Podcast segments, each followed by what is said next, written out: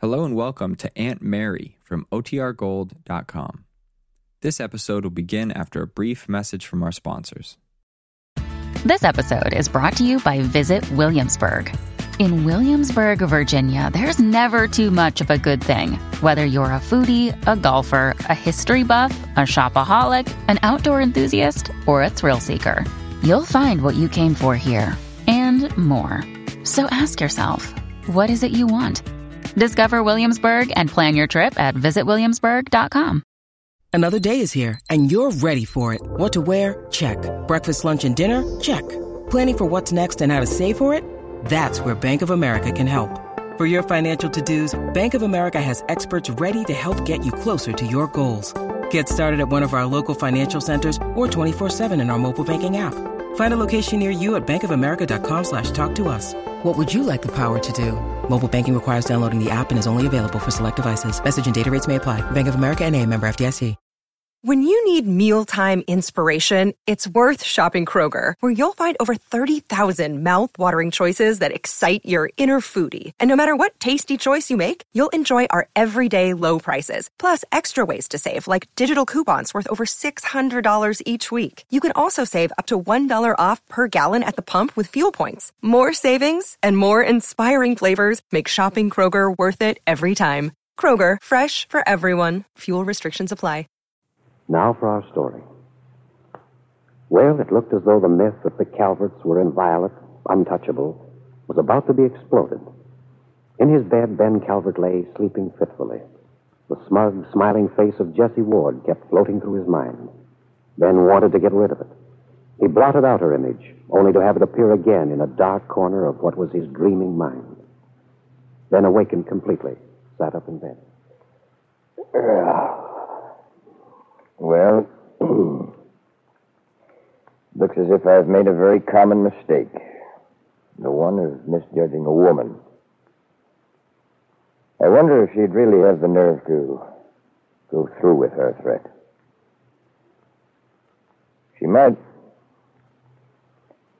For over 20 years, she's had one thought in her mind to get me to marry her.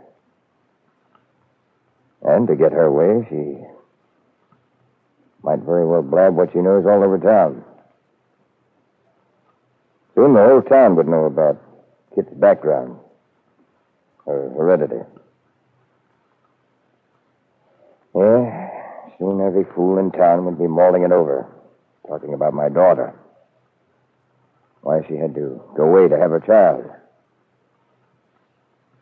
Yes, Jessie would do a thorough job of it. She knows I'd do anything to keep that quiet. If I could only find out whether or not Jessie's bluffing. Not about the baby, but about having seen Kit. About knowing for sure that Kit and Bill Meade were going to get a divorce. Ah, this is an intolerable position. She isn't going to force me into anything. I'm going to find out where Kit is and get the truth. Ben Calvert was comforted by his thoughts. He sat there in his big bed watching the coming of the day. He was confident again. He could feel his mind working in that smooth, careful, precise way that meant he was on the right track. At eight, Ben sat down to a hearty breakfast. Afterwards, lighting a cigar, he put on his hat, left the house, strolled leisurely down towards the town square, entered the office of Dr. Lewis. Yes, Mrs. Schumann, that's right. Hmm. Uh, excuse me, Mrs. Schumann. Hello there, Ben. Be with you in just a moment. All right. No, not every half hour, every hour. I'll try to get around by time. Well, Ben, how are you? Fine. Where's Ellen? Oh, she's gone over to Huntsville to visit her mother, having to run the office by myself for a while. You didn't go on that diet like I told you to, did you, Ben? Oh, for a while, but I've been feeling fine lately, Sam. Ulcer's not bothering you?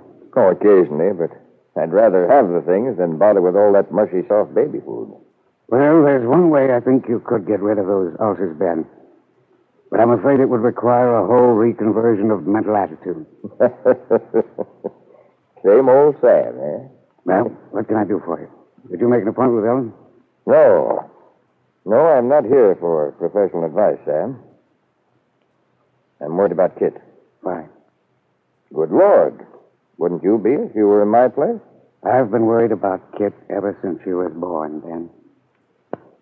You consider yourself quite a privileged person, don't you, Sam? Well, it's any man's right to speak his mind. But why are you so concerned about Kit at the moment? Isn't it obvious? He's out in California. He's going to have a baby.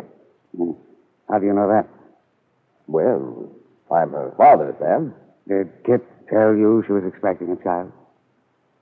Well, no, but I found out. How? That's immaterial. Of course, I can understand why Kit didn't want me to know. you know, she's a very brave girl, Sam. Just like her to face this thing as she has. Go off quietly, not wanting to upset anyone. I hardly think that's why Kit went off so quietly. Kit explained to me that the only person who knew about the baby was Bill. She didn't want you to know, Ben, but it wasn't to protect you. It was because Kit was a hurt and humiliated young woman. For crying out loud, Ben, why didn't you tell that boy and girl in time? Sam, I didn't come here for any criticism as to how I manage my affairs. Just why did you come? To talk about my daughter. Mm-hmm. She's my patient, and I can't discuss it then. All I want to know is if she's going to be all right. I can't answer that question. All I can say is that Kit's a healthy young woman. But what about the baby? What do you think? I mean, I'm no prophet, Ben. Ben, you're perfectly cognizant of all the facts surrounding the Bowman family. You've been their doctor, and your father was their doctor before you. Yes, and I was also Kathleen's doctor, Ben. Your wife. What does that have to do with what we're talking about? It has a great deal to do with any discussion I have with you, Ben. All right, Sam. Will you tell me this and try to remember that it's Kit I'm concerned about? Uh, I'll try. About the child. What, well, what chance does it have? I don't know. Now, look, Sam, don't try to fool me. I know from talking to other doctors that in these family things there's a kind of, of pattern to them. You must have some idea whether or not there's a chance that a child will be healthy. I thought you were worried about Kit. Of course I am. No. No, you're not. You're not considering for a moment the mental strain, the anguish that girl's going through out there alone. You're not worried about the kind of a grandchild. Rather, you are worried about the kind of a grandchild you'll be able to present to the town. That's what Now, look here, Sam. You're taking a mighty high handed attitude. You were Kit's doctor, and I'm her father. I simply want to know her address. Yes, then. Yes, I understand. Well, it certainly doesn't look as if we were getting anywhere. uh, you recommended a doctor for Kit while she's out west, didn't you? Don't you know? I'd like to get in touch with him. Uh, I want to have that assurance that everything is being done for Kit that can be done. So if you give me his address. Why don't you get it from Kit? Or from her husband, for that matter? Sam Lewis, you always were stubborn, but this is. Look, Sam. I'm on my way to the office. I want to write some letters. I stopped by your office just to get an address. You're so obstinate, stubborn.